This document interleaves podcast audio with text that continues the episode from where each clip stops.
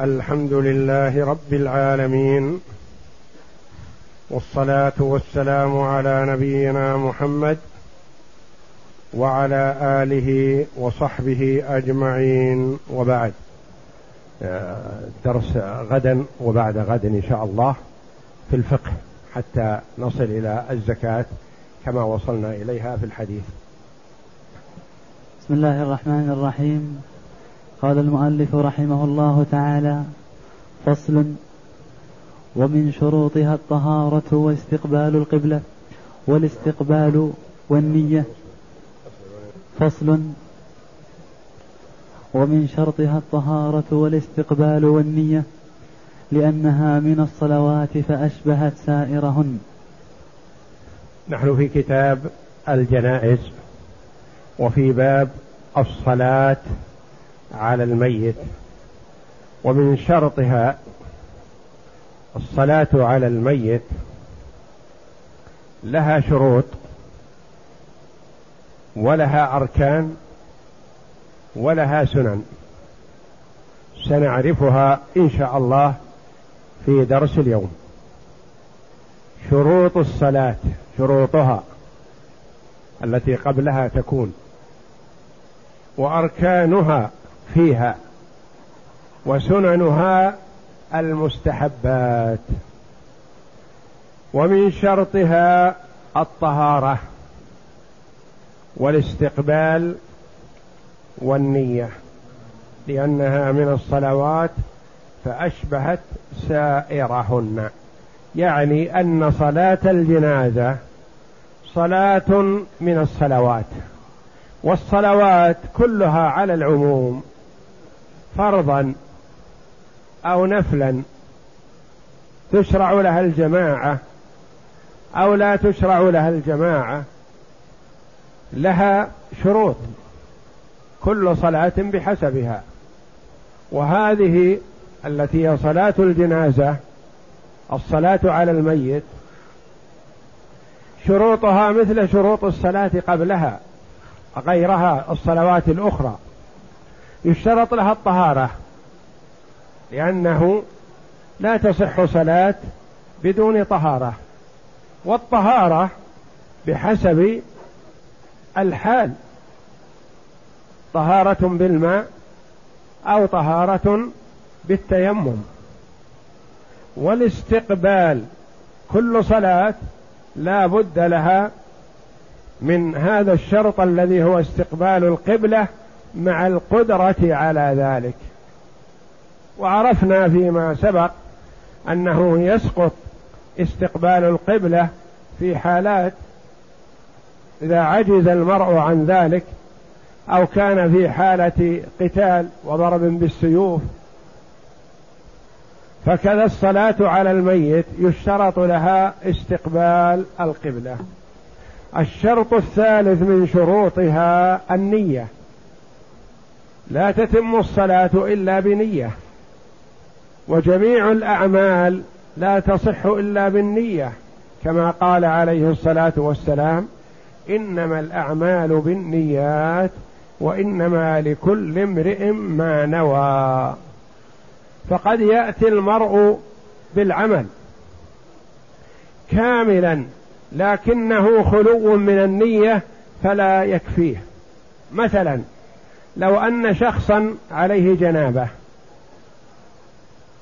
وأحس بحر أو حاجة إلى التبرد والتنظف فاغتسل اغتسالا كاملا بنية التبرد أو بنية إزالة الغبار عن بدنه أو بنية إزالة العرق عن بدنه.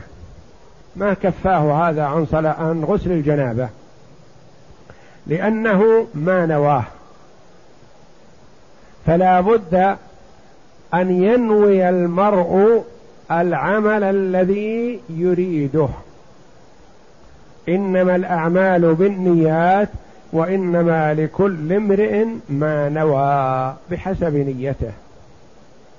فهذه شروط صلاة الجنازة. الطهارة لا تصح بدون طهارة والطهارة قد تكون بالماء وقد تكون بالتيمم إذا عجز عن استعمال الماء. واستقبال القبلة شرط من شروطها فلو صلى غير مستقبل القبلة فلا تصح صلاته على الميت. والنية لا بد أن ينوي أنه يصلي على الميت. نعم. والسنة أن يقوم الإمام حذاء رأس الرجل ووسط المرأة لما روى لما روي أن أنسا صلى على رجل فقام عند رأسه ثم صلى على امرأة فقام حيال وسط السرير. فقال له العلاء بن زياد هكذا رأيت رسول الله رأي رسول الله صلى الله عليه وسلم قام على المرأة مقامك منها ومن الرجل مقامك منه. قال نعم. وهذا حديث حسن. والسنة عند الصلاة على الميت. أن يقوم الإمام حذاء رأس الرجل. إذا أراد أن يصلي على الرجل فيقوم حذاءه حذاء الرأس. وإن كانت الميتة امرأة فيقوم حيال وسطها. وسط المرأة. قالوا إن وقوفه وسط المرأة لعله لأجل سترها عن الجماعة الذين خلفه. يعني ما يكون ينظر إلى جسمها. ولهذا استحب وضع هذا الغطاء على المرأة هذا القفص الذي يستر بدنها عن الرجال المصلين عليها. وهذه سنة رسول الله صلى الله عليه وسلم بفعل أنس. انظر إلى حرص الصحابة والتابعين رضي الله عنهم ورحمهم على اقتفاء أثر رسول الله صلى الله عليه وسلم. وحسن ظن التابعين بالصحابة رضي الله عنهم. هذا العلاء ابن زياد رأى أنس بن مالك خادم رسول الله صلى الله عليه وسلم صلى على رجل فوقف حذاء رأسه. انظر يتابعه. فلما جيء له بامرأة بعد ذلك ليصلي عليها وقف وسطها. ما قال له لما فعلت هذا؟ قال أهكذا رأيت رسول الله صلى الله عليه وسلم؟ يعني فعلك هذا هل رأيته من الرسول فأنا أتابعك؟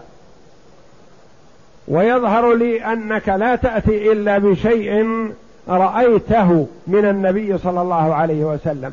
ولكن أحب أن يتأكد أهكذا رأيت رسول الله صلى الله عليه وسلم؟ قام من المرأة مقامك ومن الرجل مقامك؟ قال نعم. يقول أنس نعم. يعني رأيت الرسول صلى الله عليه وسلم حينما يصلي على رجل يقف حذاء رأسه وحينما يصلي على المرأة يقف حذاء وسطها. ويجوز أن يصلى على جماعة دفعة واحدة ويقدم إلى الإمام أفضلهم ويساوى بين رؤوسهم. ويجوز أن يصلى على جماعة من الأموات دفعة واحدة كما هو الحال. الرجال والنساء والأطفال كلهم يجوز أن يصلى عليهم دفعة واحدة. ولا نقول نصلي على كل رجل على حدة أو نصلي على كل امرأة على حدة أو نصلي على كل طفل على حدة لا. بل يجمعون جميع ويصلى عليهم. وسيأتينا الدعاء الذي يدعى به لكل فئة رجل كان أو امرأة أو مجموعة أو أطفال أو طفل مع رجال أو نساء. فإذا كانوا جميع فالإمام بي في الخيار بين أمرين إما أن يسوي بين رؤوسهم حتى لو كانوا رجال ونساء يجعلهم متساوين وإن جعل وسط المرأة حذاء رأس الرجل فلا بأس. فإن اجتمع رجال وصبيان وخناثا ونساء قدم الرجال وإن كانوا عبيدا ويقدم إلى الإمام أفضلهم. إذا كانوا رجال مثلا يقدم للرجال للإمام أفضلهم. بخلاف الصفوف صفوف الجماعة فكلما تقدمت إلى الكعبة فهو أفضل خلف الإمام. لكن صف الأموات يجعل بحذاء الإمام الرجل الفاضل.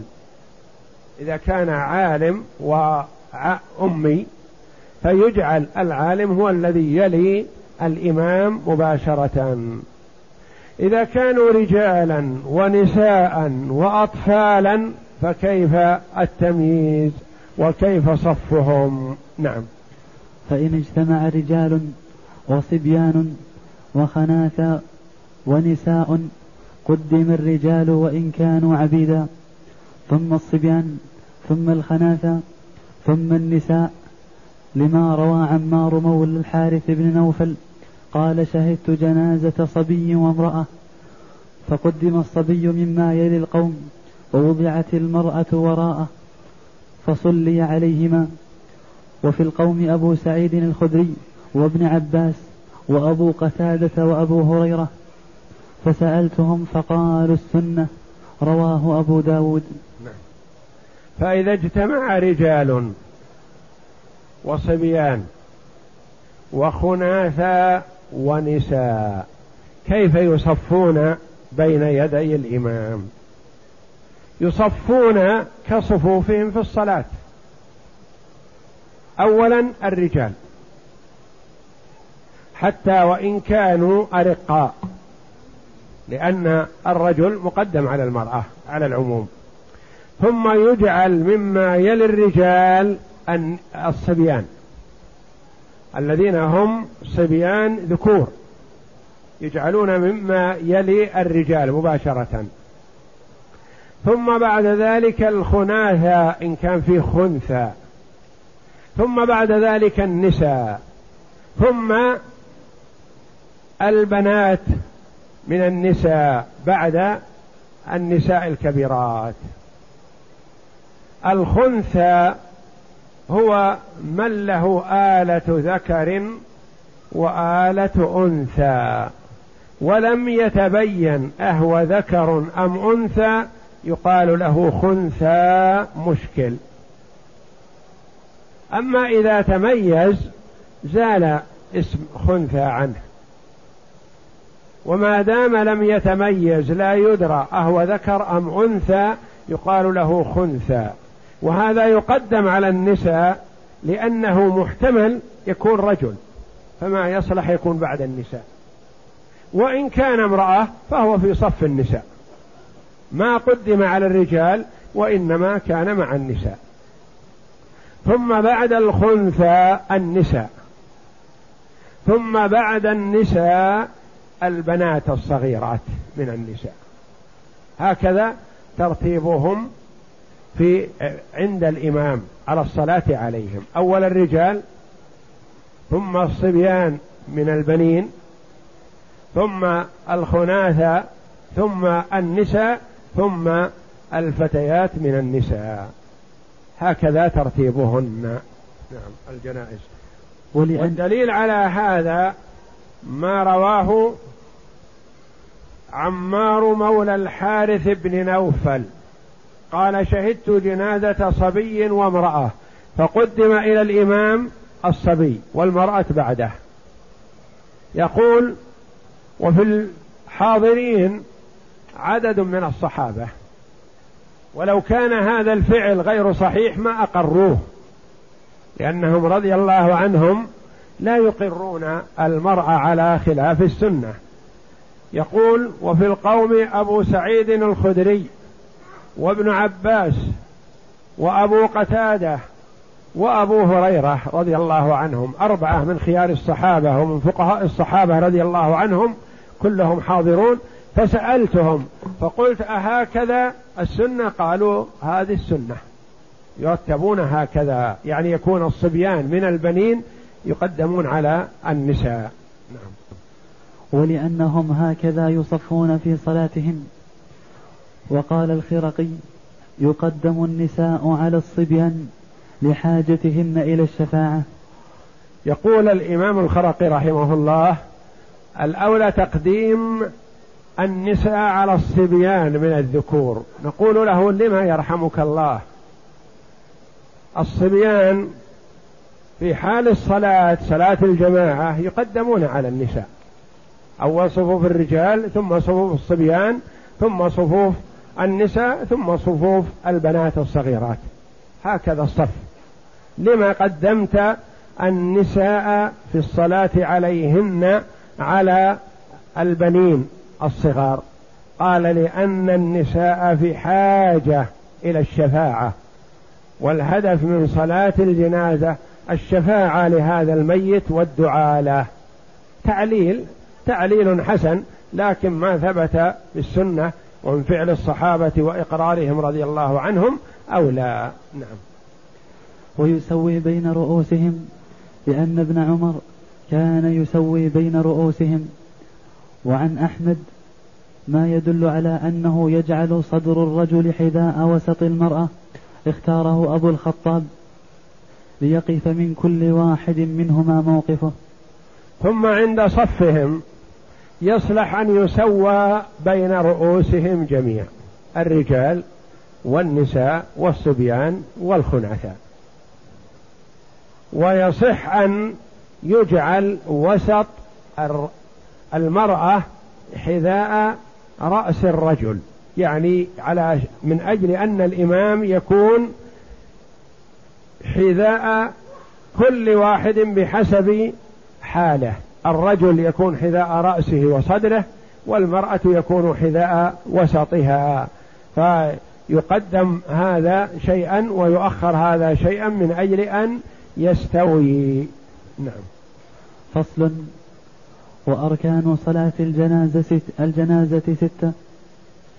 القيام لأنها صلاة مكتوبة فوجب القيام فيها كالظهر. أركانها هذه الأركان التي وعدت بها. عرفنا الشروط ثلاثة وهذه الأركان ستة. أركان صلاة الجنازة ستة. أولها القيام. ومن المعلوم أنه القيام مع القدرة. أما العاجز فيصلي وهو جالس. فلا يجوز أن يصلى على الجنازة والكل جالسون وهم قادرون على القيام لا. بل يجب أن يقوم القادر على القيام. نعم.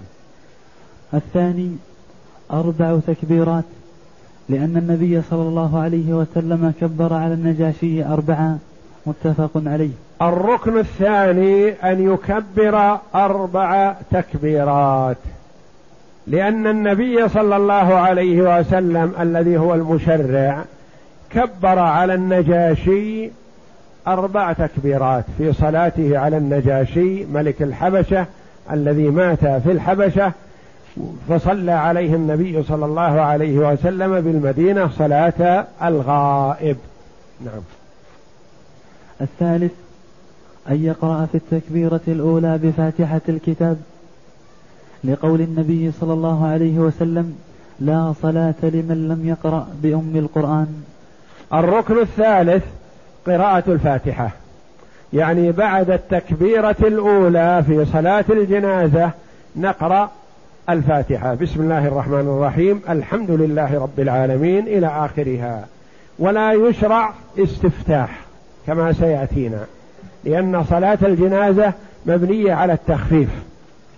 فبعد التكبير الاستعاذة ثم البسملة ثم القراءة الفاتحة مباشرة. نعم. لقوله صلى الله عليه وسلم لا صلاة لمن لم يقرأ بأم القرآن. يعني أي صلاة من الصلوات لا تصح إلا بأم القرآن. وهذا بالنسبة للإمام والمنفرد وأما المأموم فقد تقدم لنا أن العلماء رحمهم الله قالوا في قراءة المأموم للفاتحة ثلاثة أقوال. القول الأول أنها تجب على الجميع سواء كانت الصلاة سرية أو جهرية. القول الثاني أن قراءة الفاتحة غير واجب على المأموم يتحملها الإمام. القول الثالث التفصيل. قالوا يجب على المأموم أن يقرأ الفاتحة في الصلاة السرية كصلاة الظهر والعصر. ويتحمل الإمام عن المأموم قراءة الفاتحة في الصلاة الجهرية كصلاة الفجر والمغرب والعشاء لأن المأموم يسمع القراءة ويؤمن عليها فكأنه قرأ. وصلى ابن عباس على جنازة فقرأ بأم القرآن وقال إنه من السنة أو من تمام السنة. صلى ابن عباس رضي الله عنهما على جنازة فرفع صوته بالقراءة الفاتحة لأجل أن يعلم الحاضرين وقال إن هذا السنة. نعم. والصحابي رضي الله عنه إذا قال السنة يشير إلى سنة رسول الله صلى الله عليه وسلم. نعم. ولأنها صلاة يجب فيها القيام فوجب فوجبت فيها القراءة كالظهر. هذا تعليل. نعم. الرابع أن يصلي الرابع من الأركان. نعم. أن يصلي على النبي صلى الله عليه وسلم. في الثانية لما روى أبو أمامة بن سهل عن رجل من أصحاب النبي صلى الله عليه وسلم أن السنة في الصلاة على الجنازة أن يكبر الإمام ثم يقرأ بفاتحة الكتاب بعد التكبيرة الأولى ثم يقرأ في نفسه ثم يصلي على النبي صلى الله عليه وسلم ويخلص الدعاء للجنازة ولا يقرأ في شيء منهن ثم يسلم سرا في نفسه. رواه الشافعي في مسنده. الركن الرابع الصلاة على النبي صلى الله عليه وسلم بعد التكبيرة الثانية. بعد التكبيرة الأولى قراءة الفاتحة. بعد التكبيرة الثانية الصلاة على النبي صلى الله عليه وسلم. وعلى أي صفة صلى على النبي صلى الله عليه وسلم كفى ذلك والحمد لله. ولكن الأفضل أن يأتي بها كما يأتي بها في التشهد. فيقول اللهم صل على محمد وعلى آل محمد كما صليت على إبراهيم وعلى آل إبراهيم إنك حميد مجيد وبارك على محمد وعلى آل محمد كما باركت على إبراهيم وعلى آل إبراهيم إنك حميد مجيد. إن أمكنه هذا كله فحسن وإن قال اللهم صل على محمد. أو صلى الله على نبينا وسلم أو أي لفظ جاء به بلفظ الصلاة على النبي كفى.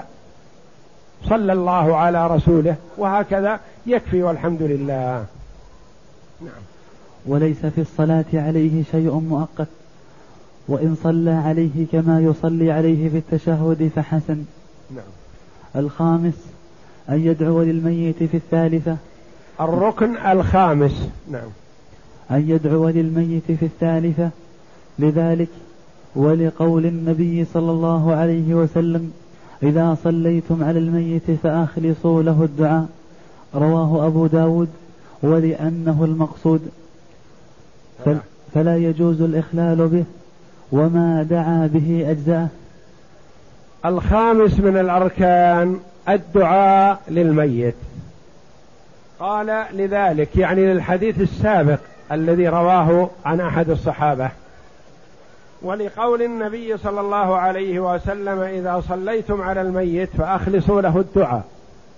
ثم إن المقصود الأساسي من الصلاة على الميت ما هو؟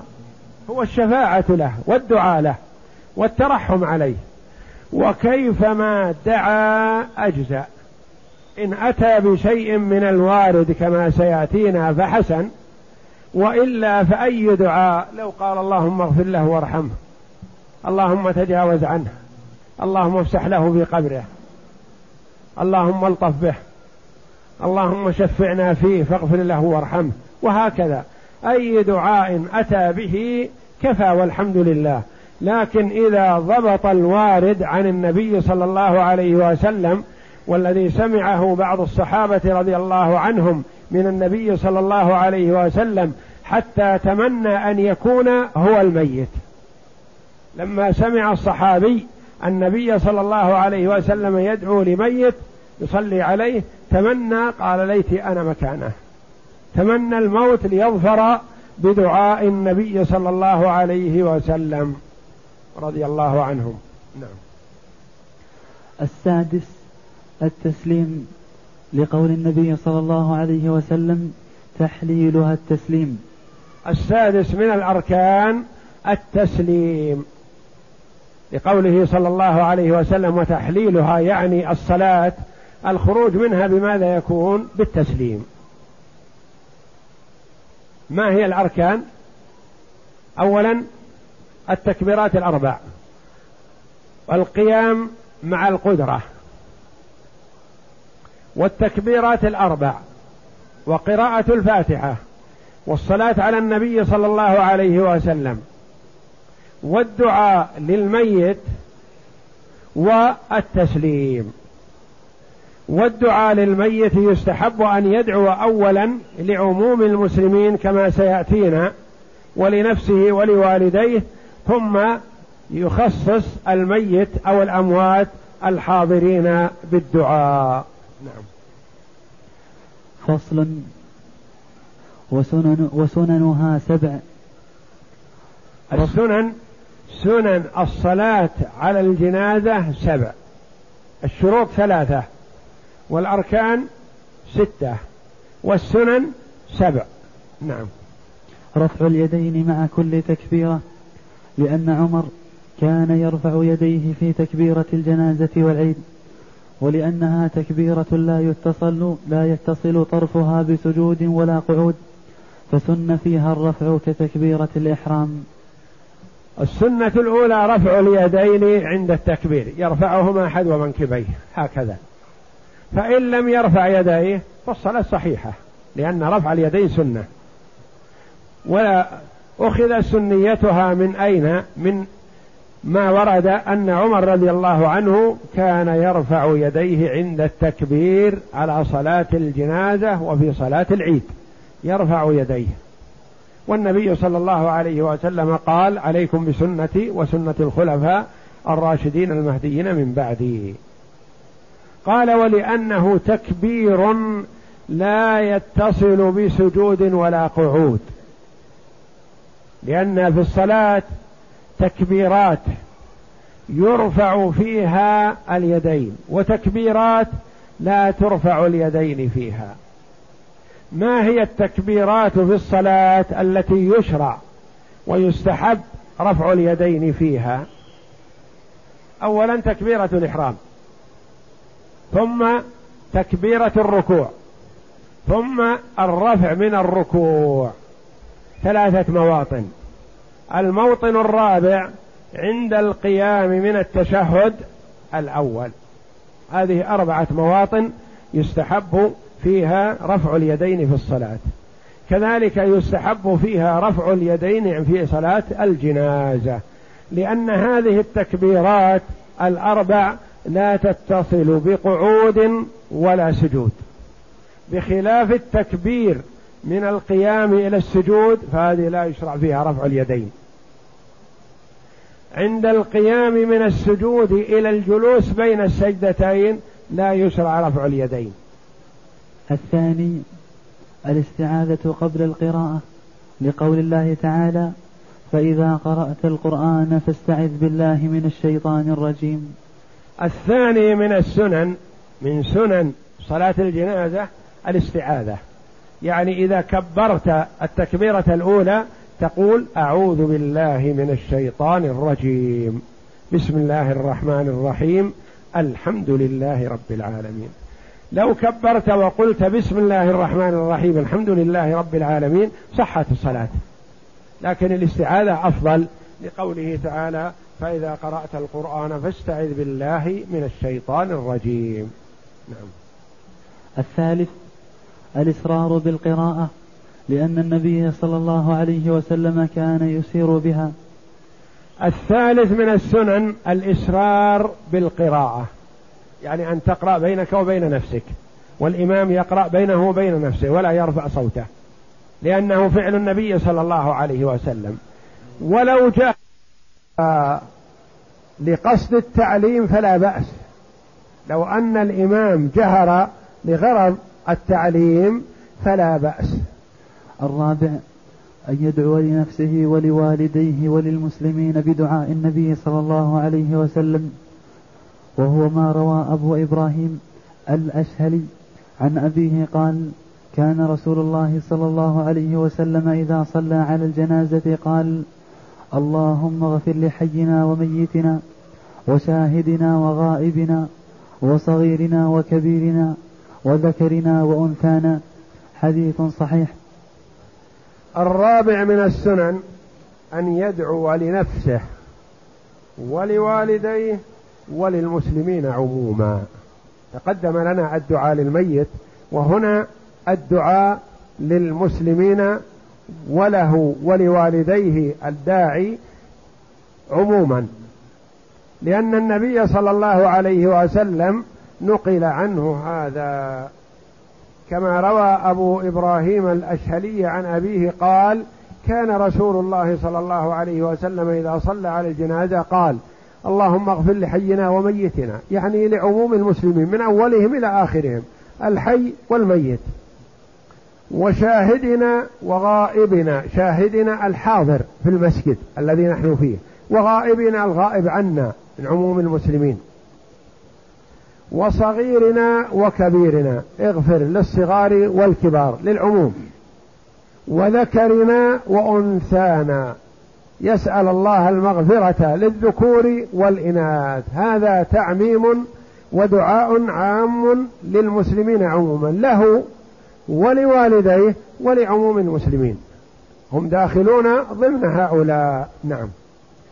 وعن أبي هريرة عن النبي صلى الله عليه وسلم نحوه وزاد اللهم من أحييته منا فأحيه على الإسلام ومن توفيته منا فتوفه على الإيمان. اللهم لا تحرمنا أجره ولا تضلنا بعده. نعم. هذا ورد عن أبي هريرة عن النبي صلى الله عليه وسلم زيادة على ما سبق أنه قال اللهم من أحييته منا فأحيه على الإسلام ومن توفيته منا فتوفه على الإيمان اللهم لا تحرمنا أجره ولا تضلنا بعده. وإن أتى بغير هذا فلا بأس بأن قال اللهم من أحييته منا فاحيه على الإسلام والسنة ومن توفيته منا فتوفه عليهما. وقال اللهم لا تحرمنا أجره ولا تفتنا بعده لأن هذه ألفاظ وردت. نعم. وفي حديث آخر اللهم أنت ربها وأنت خلقتها. وأنت هديتها للإسلام وأنت قبضتها وأنت أعلم بسرها وعلانيتها. جئنا شفعاء فاغفر له. رواه أبو داود. هذا من الدعاء أن يقول اللهم أنت ربها يعني هذه النفس أو هذه الجنازة أو هذا الميت ذكرا كان أو أنثى. وأنت خلقتها اعتراف لله جل وعلا بالربوبية والخلق. وأنت هديتها للإسلام. أنت الذي جعلت هذه النفس مسلمة. ولو شئت لأضللتها. وأنت قبضتها قبضت روحها إليك. وأنت أعلم بسرها وعلانيتها. يعني أنت أعلم بها منا وأعلم بها من نفسها. جئنا شفعاء فاغفر له. يعني جئنا نطلب منك يا ربنا المغفرة لهذا الميت وهذا الشافع.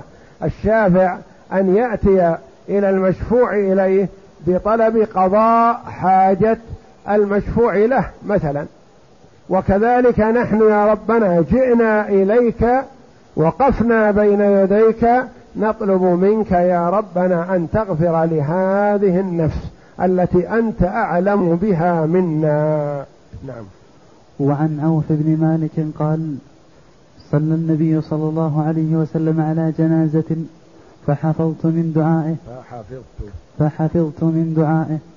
اللهم اغفر له وارحمه وعافه واعف عنه. وأكرم نزله ووسع مدخله واغسله بالماء والثلج والبرد ونقه من الخطايا كما نقيت الثوب الأبيض من الدنس وأبدله دارا خيرا من داره وأهلا خيرا من أهله وزوجا خيرا من زوجه وأدخله الجنة وأعذه من عذاب القبر وعذاب النار. حتى حتى تمنيت أن أكون ذلك الميت. رواه مسلم. هذا عوف بن مالك رضي الله عنه وأرضاه.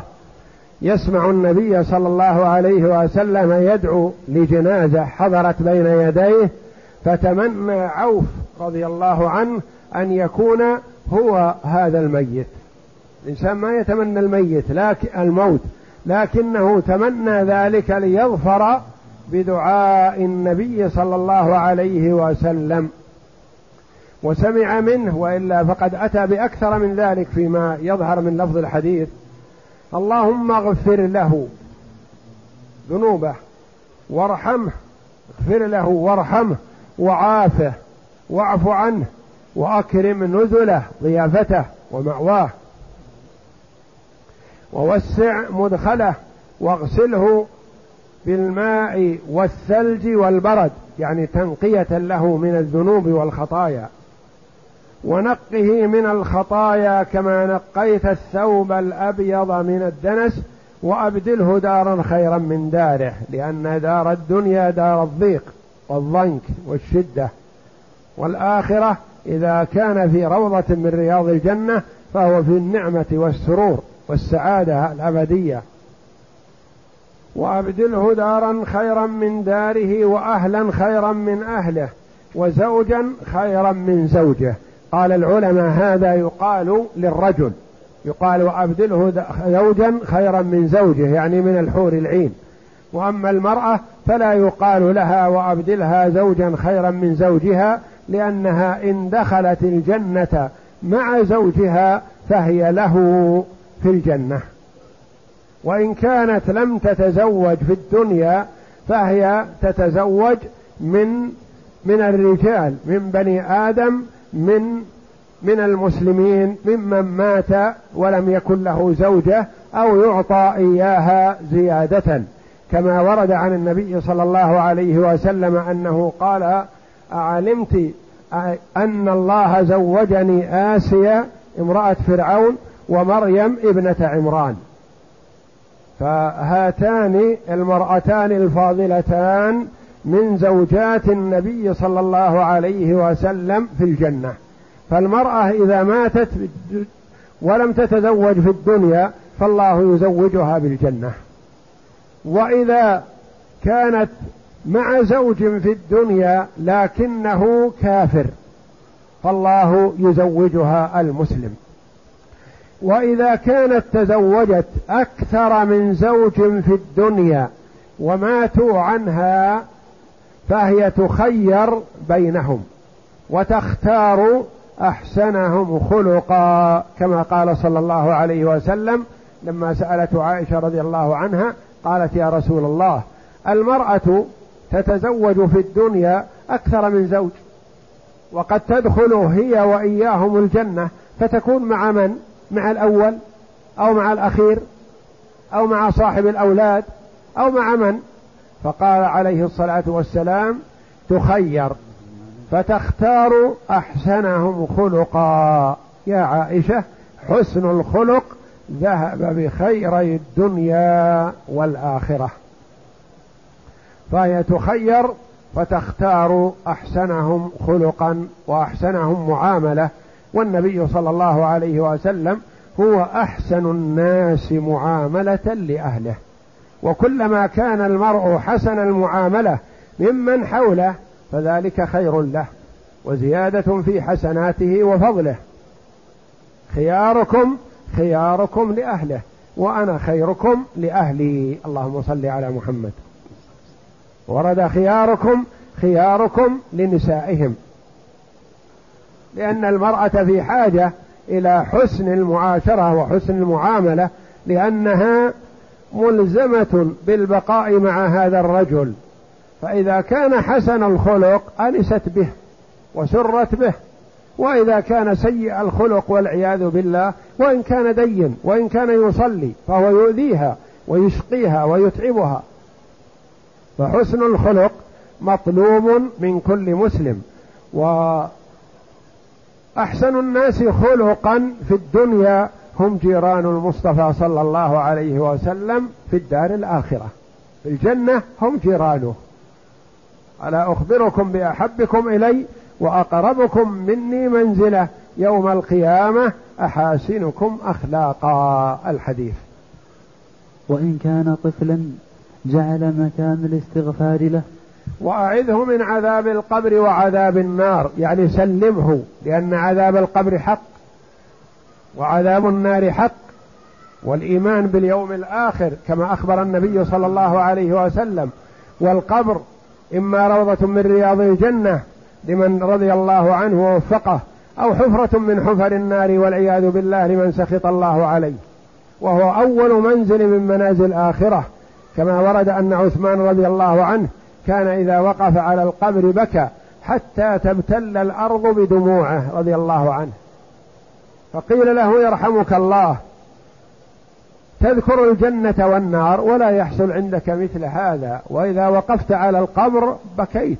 قال نعم هو أول منزل من منازل الآخرة. فإن كان القبر خير فما بعده خير منه وإن كان شر فما بعده شر منه. والمؤمن المرء أيا كان إذا مات عرف منزلته عرف حاله. لأنه إما أن يكون في روضة من رياض الجنة وسرور نسأل الله الكريم فضله وإلا في حفرة من حفر النار والعياذ بالله. فهو أول منزل من منازل الآخرة وهو يدل على ما بعده.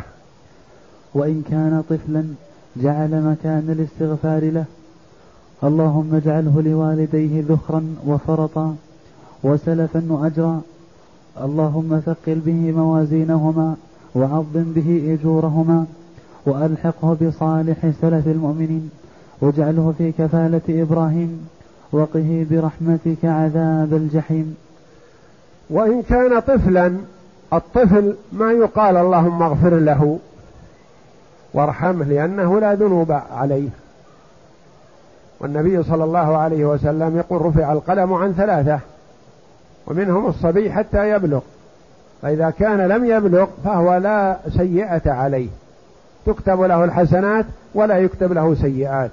ولهذا الطفل الصغير يدعى لوالديه فيقال اللهم اجعله لوالديه ذخرا يعني أجر وثواب. وفرطا يعني سلف يتقدمهم. الفرط هو السابق. يقول عليه الصلاة والسلام أنا فرطكم على الحوض يعني أمامكم تجدونني على الحوض أمامكم. وفرطا وسلفا وأجرا لأنه إذا مات للرجل اثنان من الولد لم يبلغ الحلم جعلهم الله جل وعلا سلامة له من النار.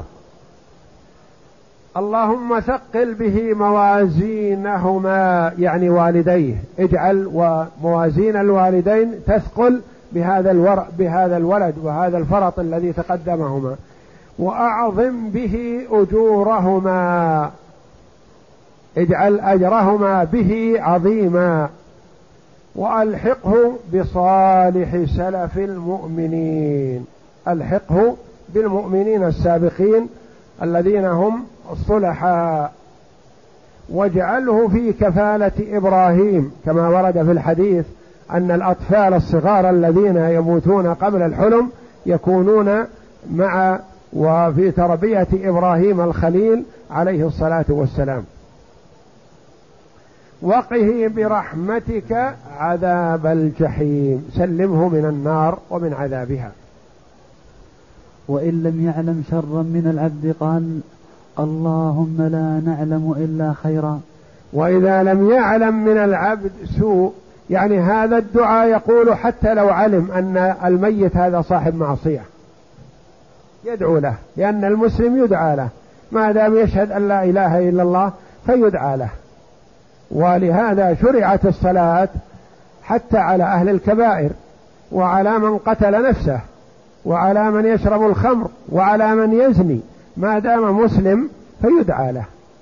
لكن يستحب أن يضاف إلى هذا الدعاء إذا كان لا يعلم عنه شرا أن يقول اللهم لا نعلم إلا خيرا. لكن إذا كان يعرف أن هذا صاحب معصية صاحب فسق ما يجوز له أن يقول هذا القول؟ لأنه إذا قال هذا القول كذب هو يعلم شر من هذا. فإذا كان يعلم منه شرا فلا يقول شيئا. يشفع ويدعو فقط. وأما إذا لم يعلم عنه إلا الخير فليقل ذلك زيادة في الثناء عليه لأن النبي صلى الله عليه وسلم قال لما مر بجنازة فأثني عليها خيرا قال وجبت. مر بجنازة أخرى فأثني عليها شر قال وجبت. سئل صلى الله عليه وسلم ما وجبت؟ قال ذاك أثنيتم عليه خيرا فوجبت له الجنة. وهذا أثنيتم عليه شرا وجبت له النار. أنتم شهداء الله في أرضه. والمراد أنتم يعني الرجال المسلمون الأتقياء الذين لا يثنون على الفاجر. أما إذا تغيرت المقاييس والمعايير فلا يؤخذ بالقيام بكلام الناس وإنما يؤخذ بكلام الأخيار الذين لا يثنون إلا على الخير ولا يذمون إلا الشرير. الخامس أن يقف بعد الرابعة قليلا وهل يسن فيها ذكر على روايتين؟ الخامس من السنن أن يقف قليلا بعد الرابعة ولا يقول شيئا يعني سكوت قليل حتى يتمكن من خلف الإمام بإكمال التكبير. السادس أن يضع وهل يسن فيها ذكر على روايتين؟ يعني بعض العلماء قال يدعو يأتي بدعاء أو ذكر. نعم. السادس أن يضع يمينه على شماله لما روي أن النبي صلى الله عليه وسلم صلى على جنازة فوضع يمينه على شماله.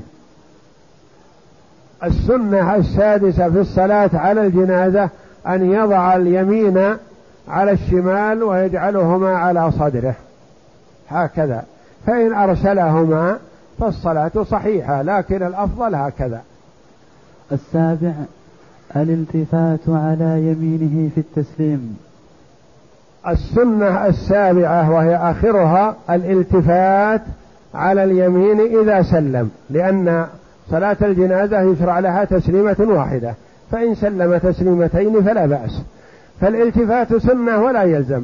لو أنه سلم بدون التفات مثلا قال السلام عليكم ورحمة الله ولم يلتفت فالصلاة صحيحة. لكن الأفضل أن يلتفت على يمينه قائلا السلام عليكم ورحمة الله. والله أعلم. وصلى الله وسلم وبارك على عبده ورسول نبينا محمد وعلى آله وصحبه أجمعين.